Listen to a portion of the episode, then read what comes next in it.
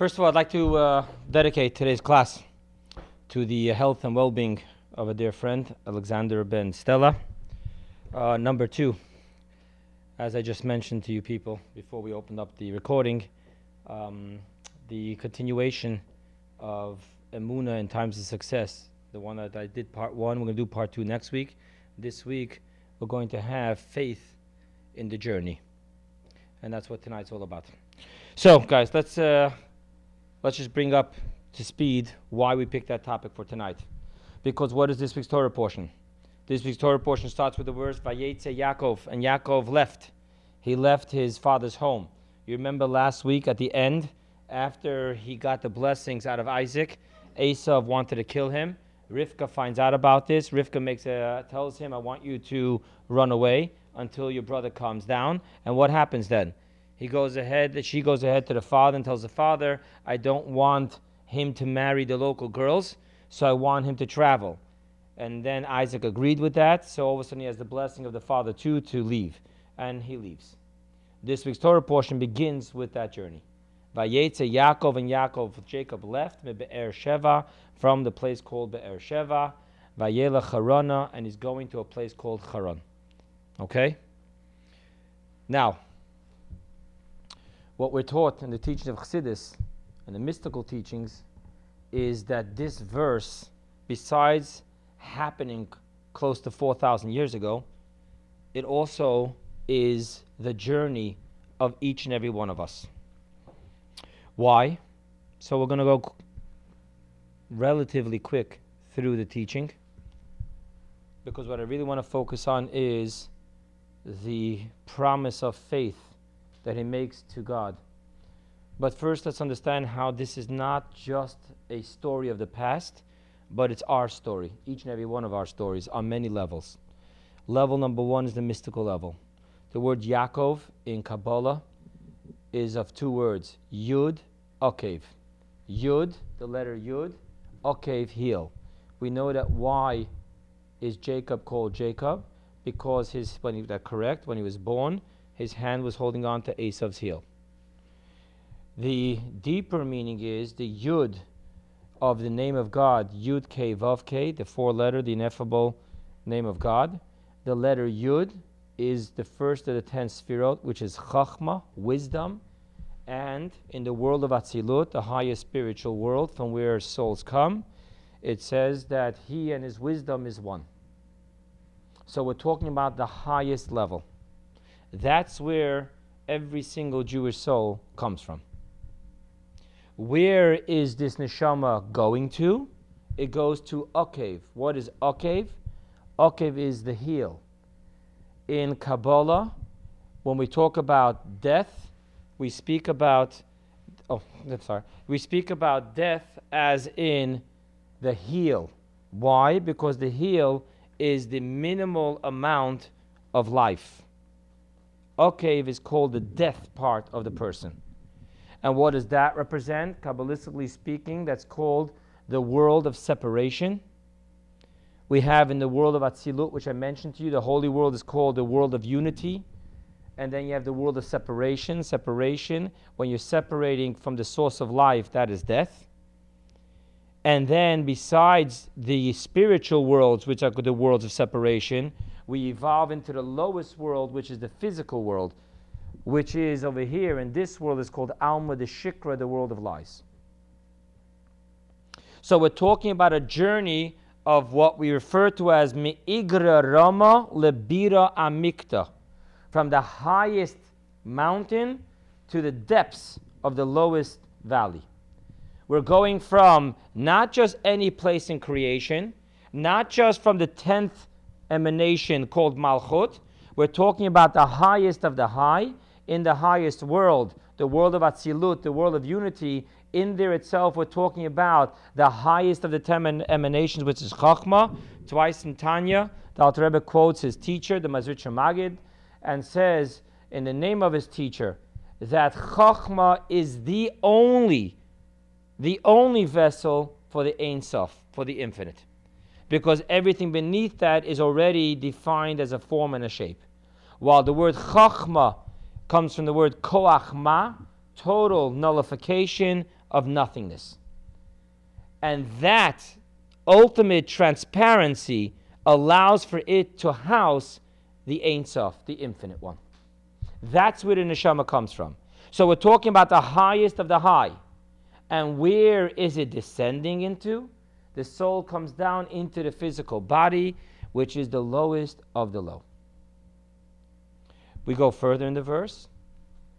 He left from Be'er Sheva. What is Be'er Sheva? As you learned in the last couple of Torah portions, Be'er Sheva originally was not called Be'er Sheva. What was it called by Abraham? Be'er Shava, named after the oath. And then later, that's by Abraham when he makes the oath with King Avimelech. And then later, that very same place becomes Be'er Sheva. Sheva means seven because it is the seventh well that Isaac dug, and that's why it's called Be'er Sheva. In Kabbalah, we have over here these two definitions. Shava comes from a very high source of Bina. Oath takes place in the second level of intellect. And Sheva refers to the seven emotions. Why? Because in order for the soul to be empowered to be able to do its mission in this very, very descending journey of from the highest of high to the lowest of low. Therefore, what happens? Hashem empowers it with the power of the oath, like we, Tanya opens up with a quote from Tractate Nida, which says that before a soul descends, God makes it take an oath. Why take an oath? Because an oath doesn't need to make sense no more. In other words, the reason why we take the oath makes sense. But once you've taken the oath, you don't question no more whether it makes sense or not, because I've taken an oath. I need to keep my oath. So, therefore, before the soul leaves the world of unity, where it makes sense to be one with God, where its love and awe and faith is continuously fueled by the spirituality of its environment, now it is going to descend into a place of darkness, a place of separation, a place where it does not feel the spirituality. So God makes it take an oath. The oath is Bina, empowered by the supernal crown, which allows for the soul to know that at this point there is no choice in the matter no more. It's empowered that even when it doesn't feel, even when it doesn't understand, it still remains faithful and does what it has to do and does not do what it's not allowed to do. But that in itself is not tangible. That's very deep, omnipotent. But for that very reason, it's not something we live daily on. So that carries itself into the seven emotions. And as every good salesperson will tell you, nothing happens without emotions. And therefore, we're given seven. Seven is the seven emotions. So the soul, the yud, comes all the way down into the okav. And before it leaves, it leaves from where? The well of Bina, the well of the seven emotions, giving it the power it needs to be able to send into the to descend into the world of darkness and there still to do what has to be done. Where is it descending to? Charan. What is Charan? Charan is called Charan, Rashi told us, because Charon Afshel Makam. It is the place of sin, it is the place of separation, which is the place of anger to God. Charon comes toward Charon Af, the flaring of the anger. For the sake of completion, we're going to go to one more piece of this amazing interpretation. Now, all of a sudden, we're not talking about Jacob of old. We're talking about you and I at the moment of birth, beginning our descent, taking on our mission. So then we look at what Jacob does. He gathers together rocks from the place and he places them from under his head. He places it around his head actually as a shield for his head and he goes to sleep. Let's get to the mystical interpretation of this. In the world, there are four categories. From top down, we have human, animal kingdom, plant, and the inanimate. Rocks belong to the lowest category, the inanimate. Not only that, but avne, plural. Remember, we spoke about the world of separation. Jacob is taking the lowest of the low, the inanimate of plurality, separation, rather than unification, and he's placing them to protect around his head. His job is to take, lift the building from the lowest level, take the lowest level, and there start imbuing it with purpose and with spirituality. And then when he wakes up, he has that dream, right? He realizes that he's sleeping in a holy place and he sees angels going up and down. When he wakes up, all of a sudden, Rashi points out to us, and he took the rock. On what rock? There was plurality. How all of a sudden do we have one rock? He had many rocks. And the answer is that a miracle took place, Rashi tells us. We all learned it as children that the rocks broke out with a fight because all the rocks would be around the head, but one rock would be the pillow.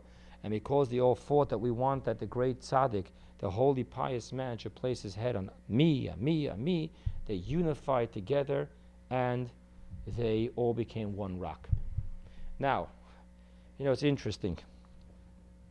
I've noticed over the last couple of days that my children give me good reports, thank God, on the test that they took they're whenever they can, they always point out to me, and I think I'm the only one that got this mark.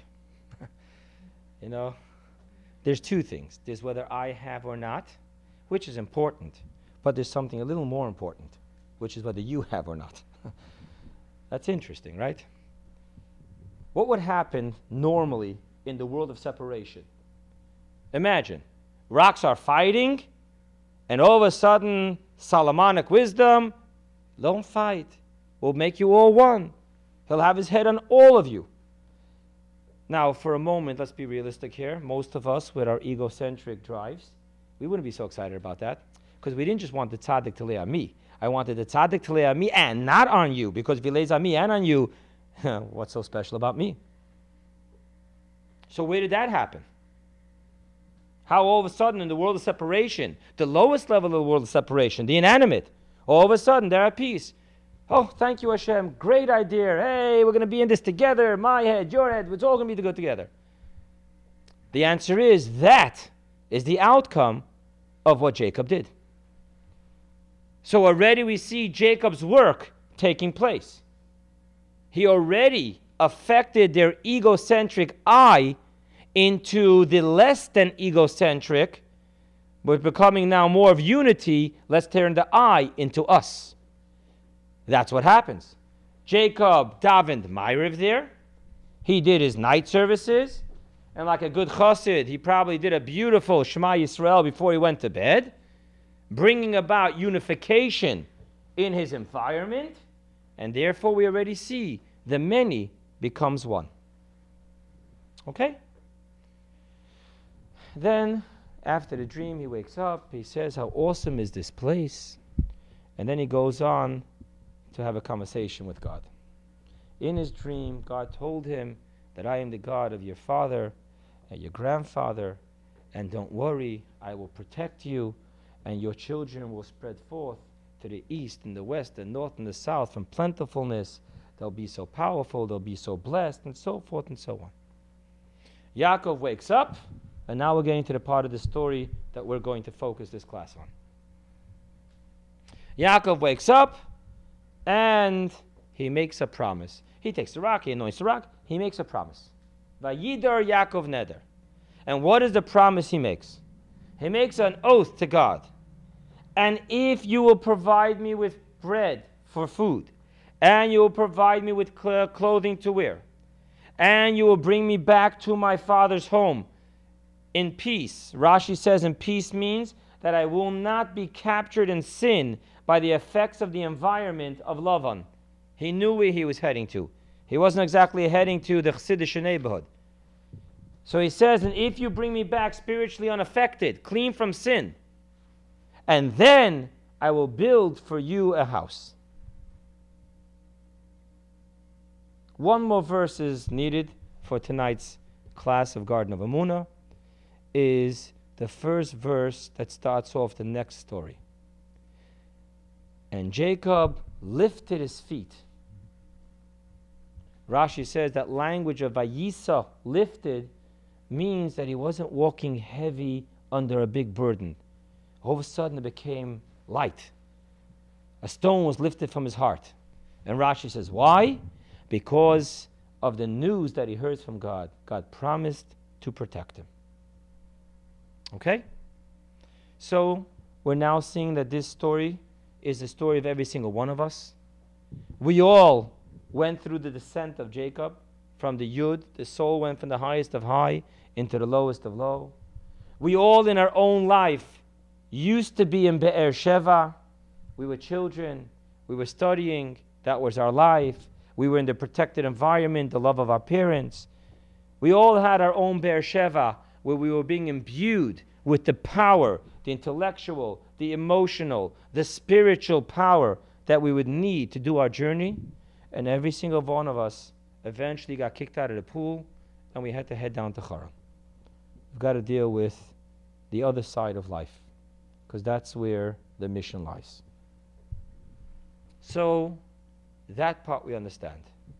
Let's talk about the, the promise over here.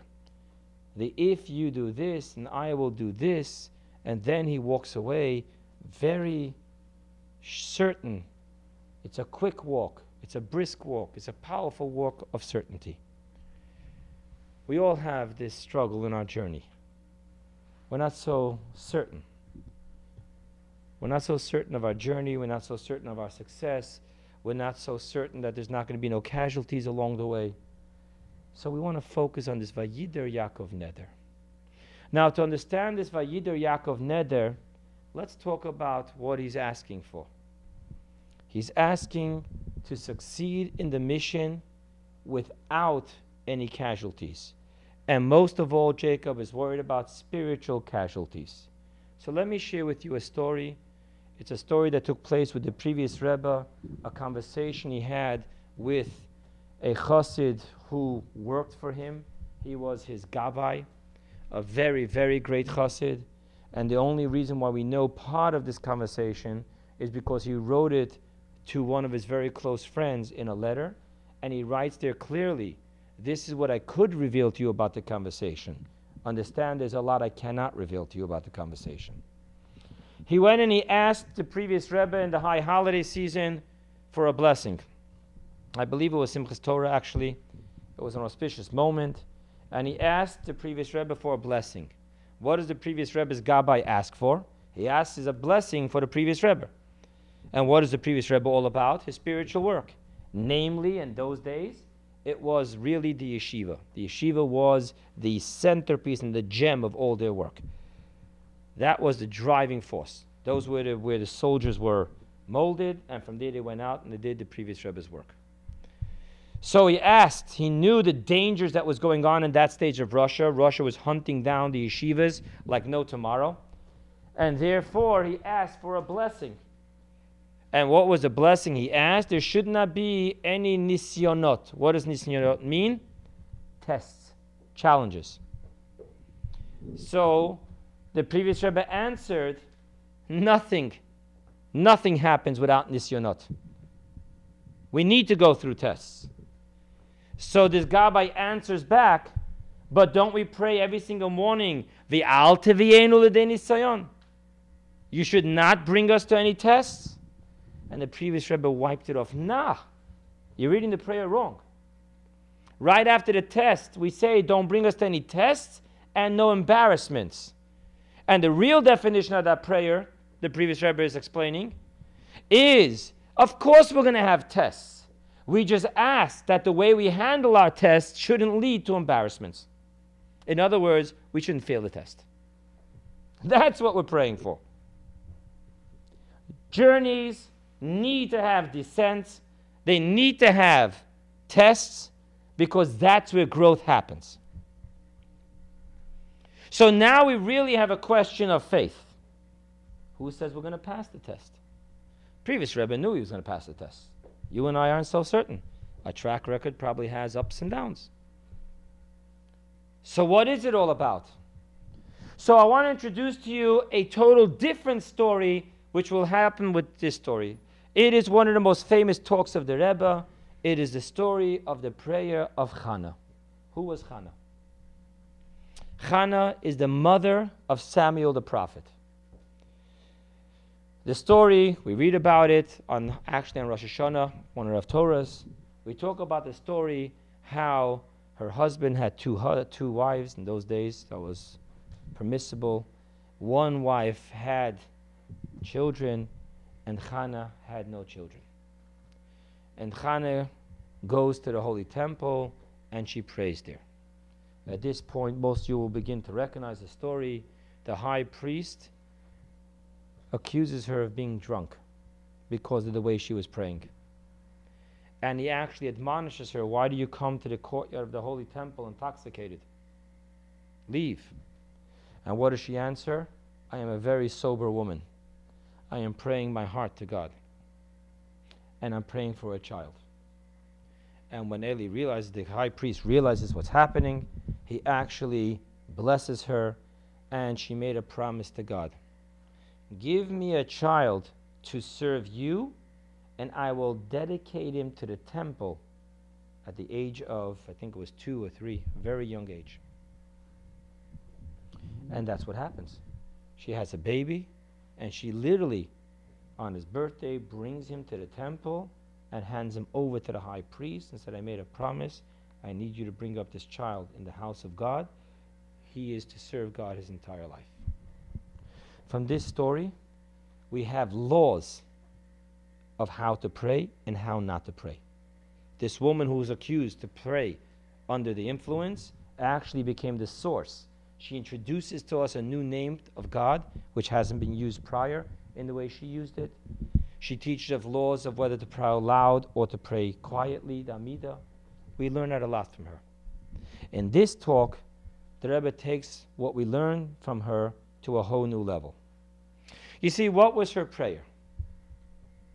Did she pray, Give me a child to serve me in my older age? Did she pray, Give me a child so that I won't be embarrassed, my life won't be empty? Did she pray, Give me a child so that I can boast? No. By the way, if you remember the story that we learned in Noach, Noach cursed his younger son because you stopped me from having a son who would serve me in my old age. We all would like to believe that having children is a selfless act. It actually is far from selfless. Having children is the way we defy the grave. That's what it really is all about. It gives us meaning, gives us purpose, gives us a way to continue our family legacy. So I love when everyone says, Oh, I lived my whole life for my kids. I'm not so sure. But let's move on here. She clearly states there's only one reason I want to have a child. Because I want to bring into this world someone who will serve you, who will proclaim your name, who will teach Jews about you, who will learn about you, who will be a walking, talking representation of the scroll, the Holy Torah. You know, there's an interesting Zohar concerning the high holidays. When you hear the Zohar, it really sends a chill down your back. It says, He who prays on Rosh Hashanah for their needs, God, please grant me health. God, please grant me this. God, please grant me that. All, by the way, we're not talking about foolish things. We're talking about the bare necessities and beyond. The Zohar proclaims he is like a dog who barks, Give me, give me. Which is just this whole teaching is just unbelievable. First of all, the entire mitzvah prayer is specifically to ask God for your needs. If you come here to pray and you talk about how great God is, and you pray for all your friends, but you didn't feel comfortable, or you just didn't pray for yourself, you should know that you did not do the mitzvah prayer. The mitzvah of prayer is to simply, daily, according to one opinion, to ask God for your needs. And here the Zohar is telling you on the high holidays, the day of judgment, on the very day that we pray for life. It's written in our book all over the place. Please give us a year of sustenance, give us a year of peace, give us a year of blessing, give us a year of life, of health, and everything comes the Zohar and says, I know what it says in the book, but let me tell you that if you pray for your needs, you're like a dog That box, give me, give me. How does that make sense? But if we understand the secret of Chana's prayer, we understand then the secret of High Holiday prayer, and we understand what happens here in this moment of faith between Jacob and God, God and Jacob, as Jacob is leaving Be'er Sheva to take on the journey to his destiny. The secret of prayer is as follows God, I live to serve you. Please give me everything I need to be able to serve you. That is the true definition of prayer. The true definition of prayer is why am I asking for these things? Because when I have these things, I will be able to serve you. Let's take a journey to a total different topic for a moment. Maimonides writes clearly that there is no reward of the commandments in this world. On a deeper level, there's nothing in this world that can justify itself as a decent reward for doing a mitzvah. But Maimonides says that. And then Maimonides writes, How can you say that if we say every single day, and if you will do my commandments, I will give you your rains in the time, and I will provide with you. And if you walk in my statutes, the Torah is full of promises, rewards for doing mitzvot.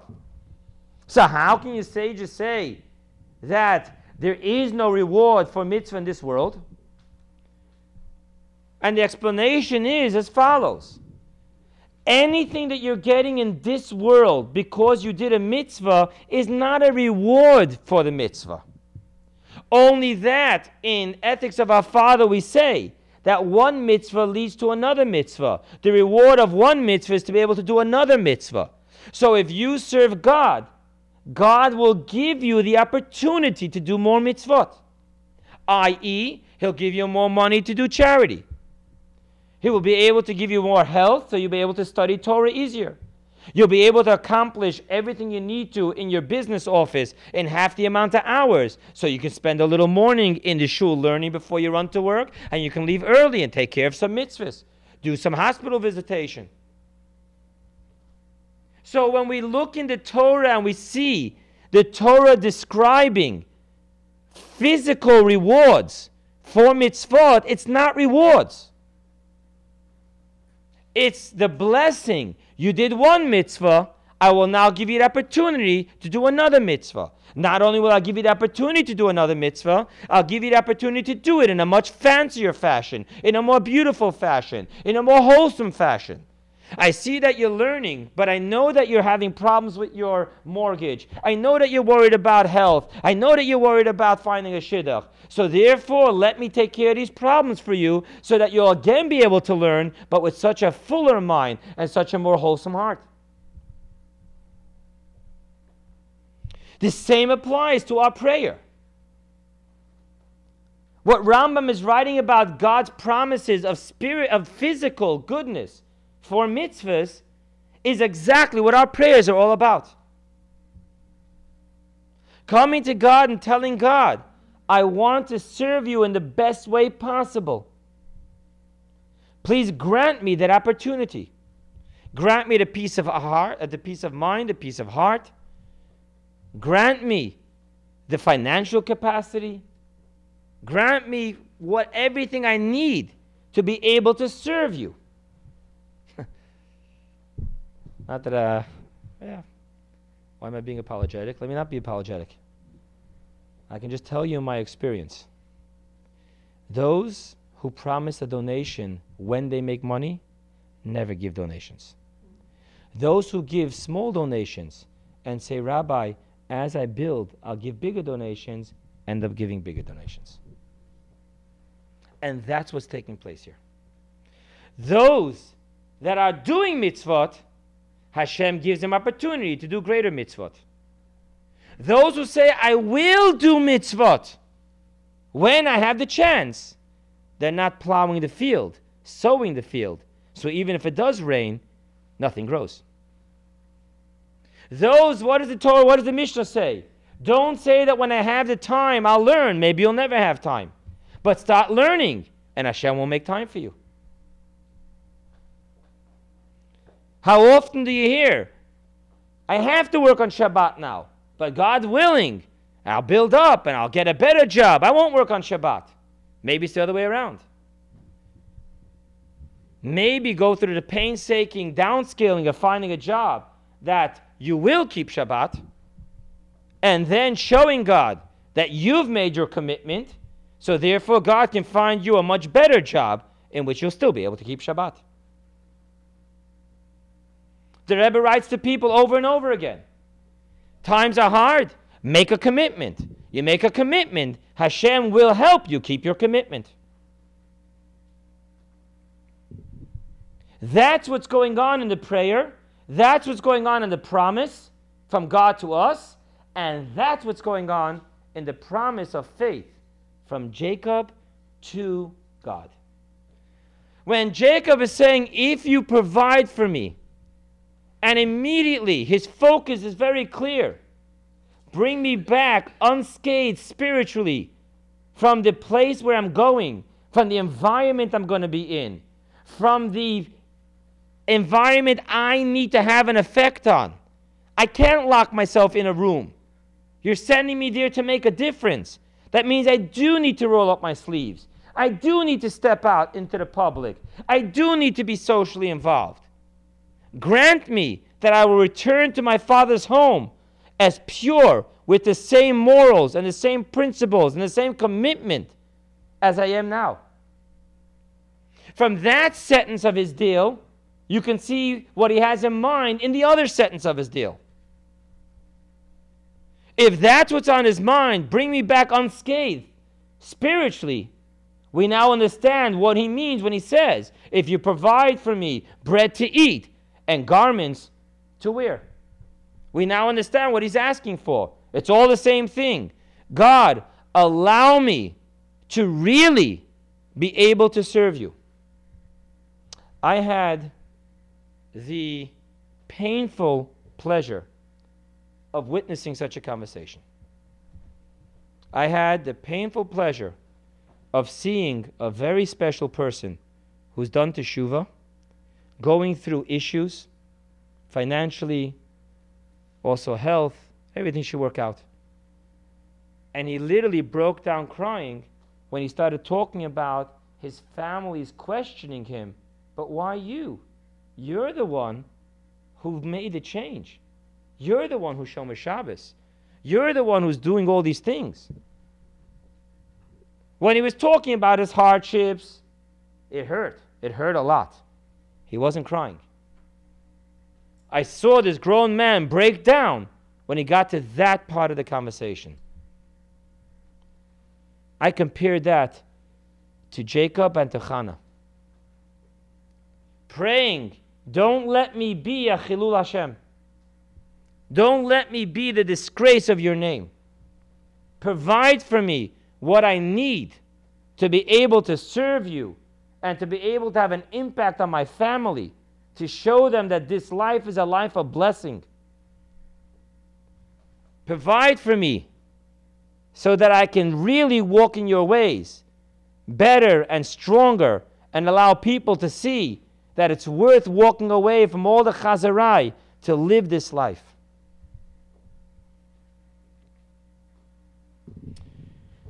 I was telling myself whether I should get into this or not get into this. I'm going to stick in a very quick parenthesis. We're all adults. We all know that no matter how much we want to be selfless, we're stuck biologically with an egocentric drive. It's very difficult to know whether I'm saying I mean God, but I mean myself, or I'm saying I mean God and I really mean God.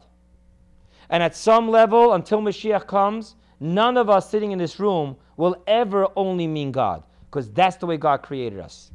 But let me share with you that if in your prayers, when you pray to God, you really can say to yourself, it's whatever it is, it is. I'm asking you, God, please allow me to be a blessing to your name. If 50% of you has that in mind in prayer. If 40% of, the, of you has that in mind in prayer, dayenu, you're already on your way. So please don't say to yourself, yeah, I know, you're a rabbi, he said, but I can never do that. None of us can ever do that. Not until Mashiach comes. That's what separates Rebbe from the rest of the human race. But if you can just keep on honing that part of your prayer, because each and every one of us has it, dayenu. Now let's talk about faith. I'm asking Hashem Please give me the strength not to let you down. Everything just changed here. Give me the strength not to let you down. So, what am I asking God? I'm actually praying to God that He should take care of Himself. Yeah, I'm praying to God, take care of yourself. Because you've set up the system that you depend on my serving you whatever that means. God depends on nothing and no one. But that's the system. I'm asking of you, God, please give me the strength not to let you down. That's what we're doing. We're asking Hashem that. Now, that approach from the perspective of uh, emunah changes everything. Because the biggest poison there is, the most lethal poison there is in emunah, is that little bug that comes dressed up like a big rabbi in a long white beard. But I'm not deserving. I don't doubt that God could. I'm doubting whether God will. Not that I'm God, doubting whether God will because God's not a good God.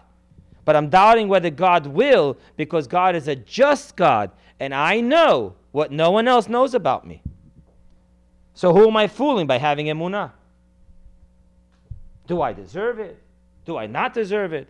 That's really the most lethal poison there is to emunah. But now we just turned around the whole situation because I'm not praying for God to give me what I want. You know, I'm going to share with you one of the most beautiful pieces of writing I've ever read that was written by Abraham Lincoln. It was smack in the middle of the Civil War. And they found now a not now, but it's somewhere in the Smithsonian museums, and the museums over there. Not the Smithsonian, probably in the White House. A little manuscript in which Abraham Lincoln writes the following.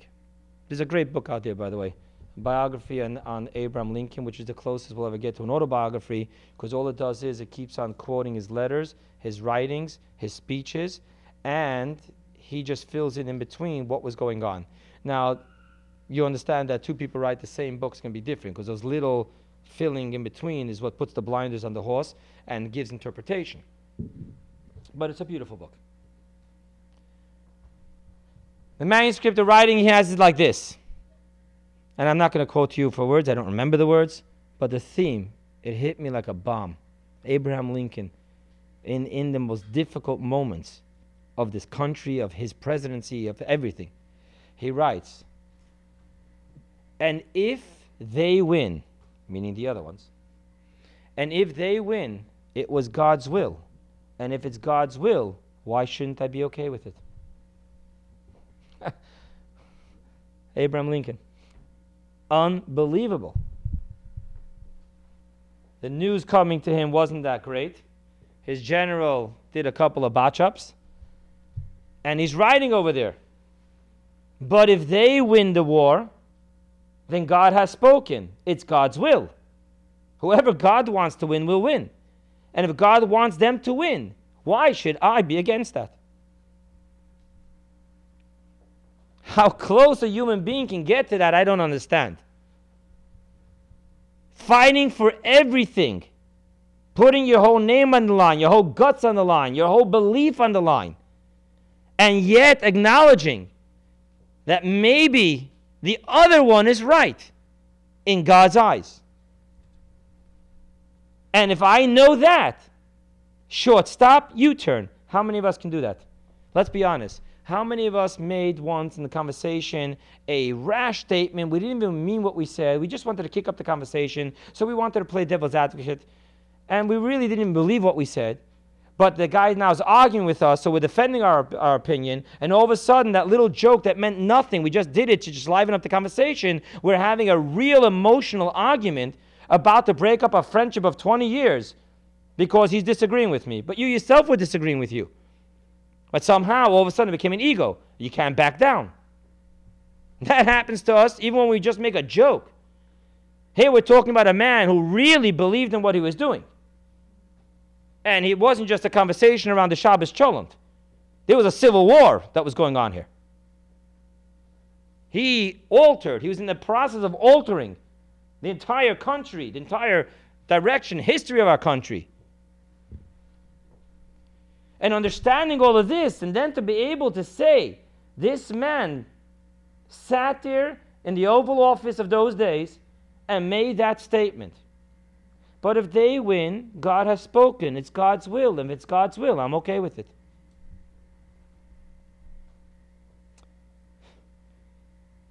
Now read, read, reread Hannah's prayer. Reread what the Rambam writes about physical reward. And most important for us today, reread the discussion Jacob's having with God. Vayider Yaakov Neder. And when you really put yourself in that position, then I need to quote to you something from one of the most beautiful chassidim that lived in our generation, and I personally knew him. His name was Rabbi Shmuel David Reichik. Rabbi Shmuel David Reichik was mentioned a couple of times at the convention I just came back from. And he was quoted for his most famous quote. Der Eibischte et doch helfen.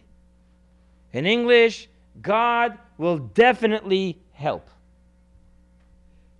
In his own life, he's been through from Europe, Shanghai, coming to America, living in California, watching very difficult times in his own life, very difficult times. He was an emissary of the Rebbe, of the previous Rebbe, and then the Rebbe, watching very difficult times.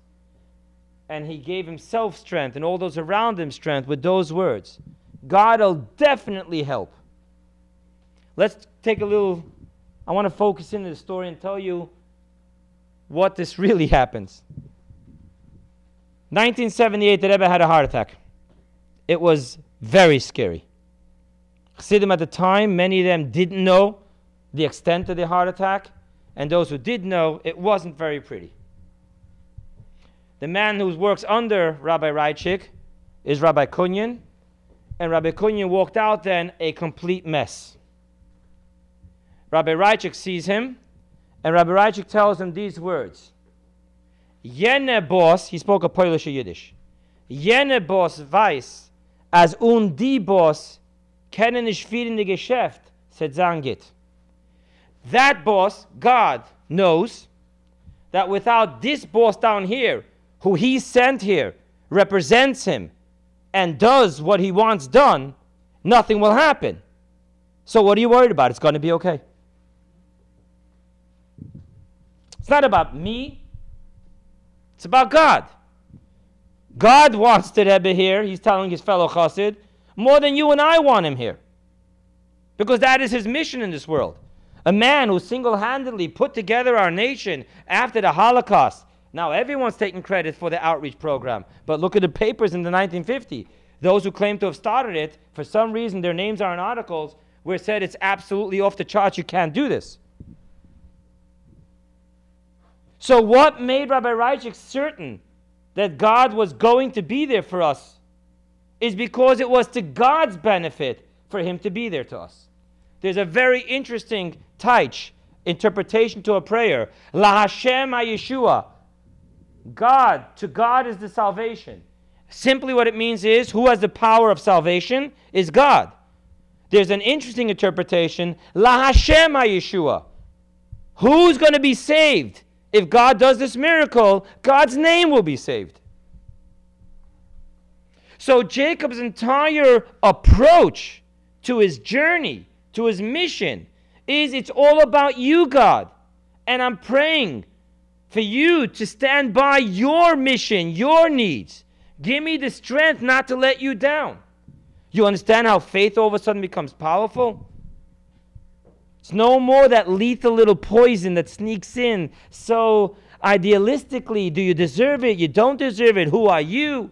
And God's just for all the pains you're going through in your life, God forbid. No, it's not about me. It's not about me. It's about you, God. You will not let yourself down. And because the way you set up the world with freedom of choice, and we are the ones that are doing it, if we dedicate our lives to you, you will give us everything we need to do your mission. Step number one in faith. When we talk about faith in the journey, the minute we become egocentric, we have idealistic doubt, lack of faith. Being very clear with what I'm saying. We have idealistic doubt. Because if it's about me, do I really deserve it? God's just. Am I really living up to my side of the deal that God should keep his side of the deal? But if it's not about me, it's about you, God, you definitely deserve your salvation.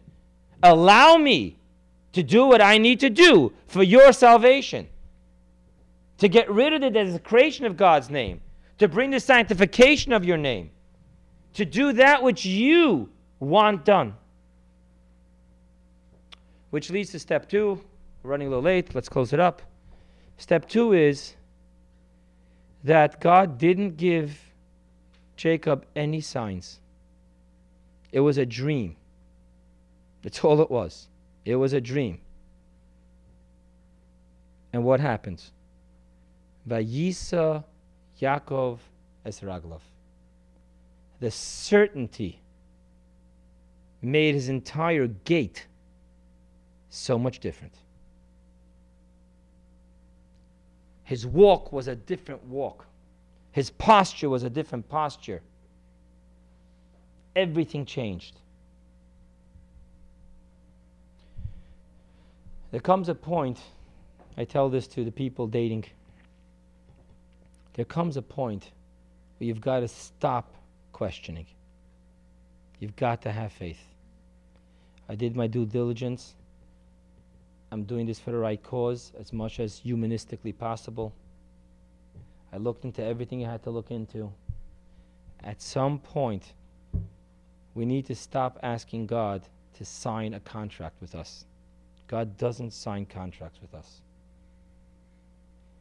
He told you it's going to be okay. You do what you have to do. I'll do what I have to do. And it's going to be okay. I want to finish with a story. There's a man that lives here in Florida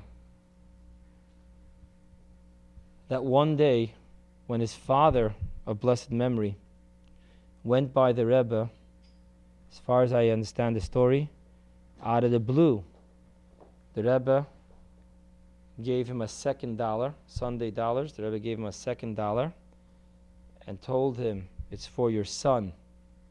Said the name that lives in Florida. And tell him now here I heard two already texts. One was question form, one was statement form, but the concept is the same. Tell him that I think about him a lot more than he thinks about me. My brother was here in Florida at the time, and he told me the outcome of that statement. But we'll leave all the details out.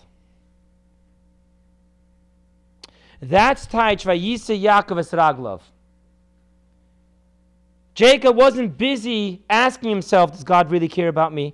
Does God really going to stand by me? Am I worthy of this? And ah, yada, yada, yada, yada, yada. Yaakov switched the entire conversation. It isn't a question whether God thinks about me, it's a question whether I think about him. It isn't a question whether he's going to bless me. It's a question whether I'm going to make the vessels and the right purpose and fulfill the mission with the blessings that he will bless me. That's the faith of the journey, guys. Sei gesund.